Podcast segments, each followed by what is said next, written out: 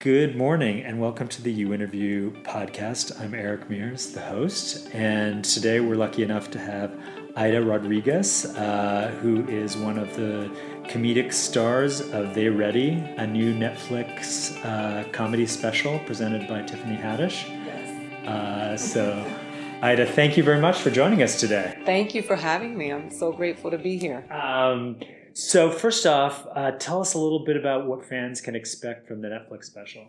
The Netflix special, mine is dedicated to the people who raised me, dedicated to my family, um, those people who are considered derelicts and undesirables of society that are like my Wizard of Oz family, you know, my grandmother's my Auntie Em, my uncles have been my, you know, the scarecrow. My uncle Raymond was my scarecrow and my mom was the Wicked Witch of the East and the West, depending on which day it was. So um, the the special is just dedicated to those people who made me who I am, and in all of their imperfection, um, they created something special, and I want to make sure that they're not forgotten because in the eyes of other people, they're just a, a statistic. Sure, sure. Now, uh, the special is presented by Tiffany Haddish. Yes. Uh, now that that she seems like a lot of fun. She is. Uh, well, she says uh, in the the promo video for the special that she has a relationship with all the comedians. Mhm. What's your relationship to Tiffany? She and I are very good friends. We've been friends for many years. Uh, she's one of my best friends in comedy and in life. We're just good friends. We've been friends for over a decade. Um, we've always encouraged each other. We talked through a lot of stuff together. She's been doing stand up longer than I have, so she was sort of a mentor to me. Um, so we just spent so much time um, on the phone, a lot specifically in the mornings when I was driving my kids to school. She's always been there for me and giving me, you know, the the words, tell, teaching me how to make this a job as opposed to just something that I was doing. Uh, what's the best piece of advice she's given you? Uh, don't pay to do comedy. You know, you, when you go do jobs for free, and people, um, you are, you pay, you use your own gas and your own time, and you go there, and it, that's you paying for the comedy. So you make sure people respect your work and pay you for it. Yeah, interesting. Um, what was it like for you to see her sort of blow up to become so huge and you know kind of overnight like that? It was great. It was awesome to see her grow up. I got jealous. Um, I did get jealous. A lot of people lie, but I I got jealous for several diff- for different reasons. Like I wasn't jealous that she made it. Yeah. I always knew that she would. I got jealous. I saw her do a video with Taylor Swift, and I was so jealous because I was like, "That's my friend. What are you doing with her?" Like you know, like her she just was launched into this stardom into the world of celebrity and then everybody wanted a piece of her and i was Yeah. like i felt like she's mine yeah, now i got to share her with even more people yeah. Uh, have you have like a moment with her that was like the most funny, memorable moment that you've had with Tiffany?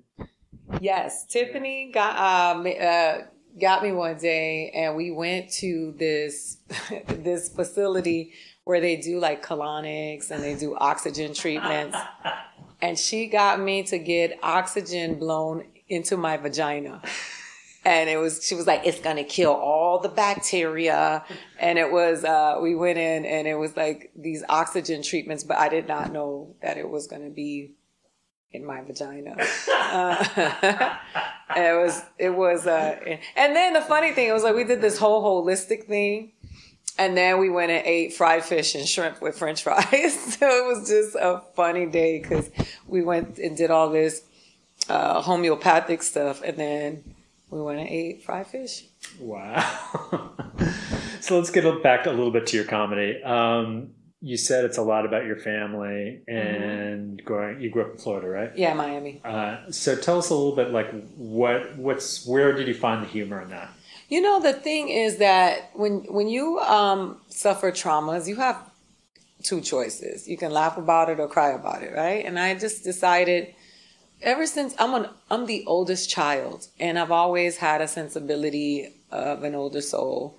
I'm just like I would think, you know, I got kidnapped by people who love me. Like my grandmother stole me from my mother to give me a better life.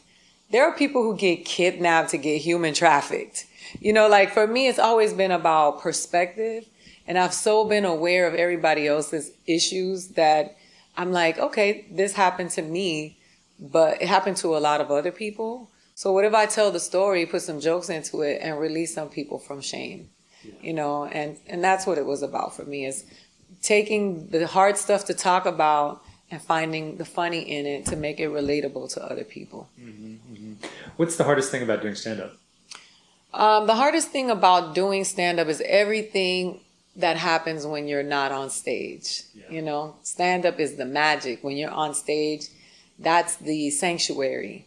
That's where you just get to live in the art and suspend your thought about everything that's going on. The horrible thing about stand up is when you step off the stage to there are not enough women in the lineup. You're not getting paid enough.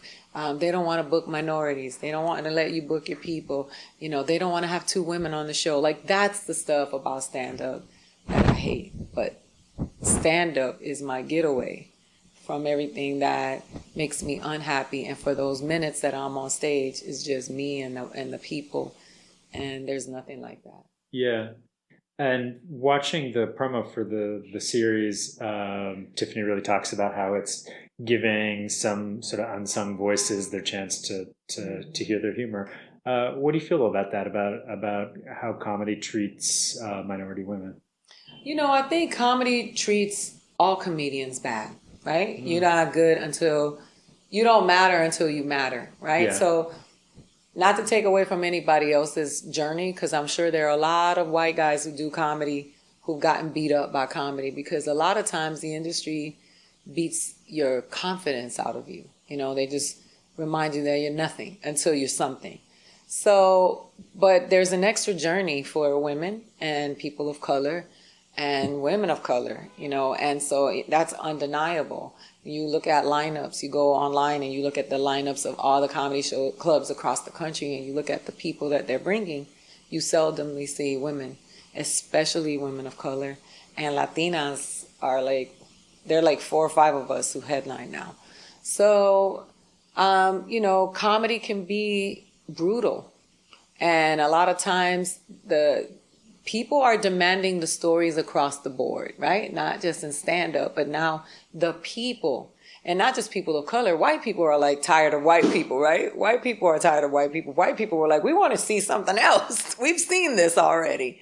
So I think that the demand for, you know, different stories and different point of views is there now, thanks to the internet, thanks to people who are, you know, the millennials who are leading the charge. They don't want to see the they're tired of the status quo and they're, they're tearing down all the walls and they're going out there and saying, this is not enough. So, yeah, comedy can be really brutal to comedians. You're not, you, until you start making them money, they don't care about you.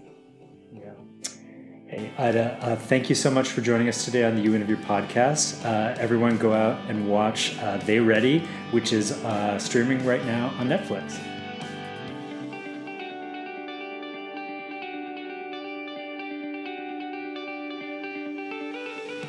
uInterview podcasts are hosted by Eric Mears and produced by Zoltan Lucas. Thank you for listening.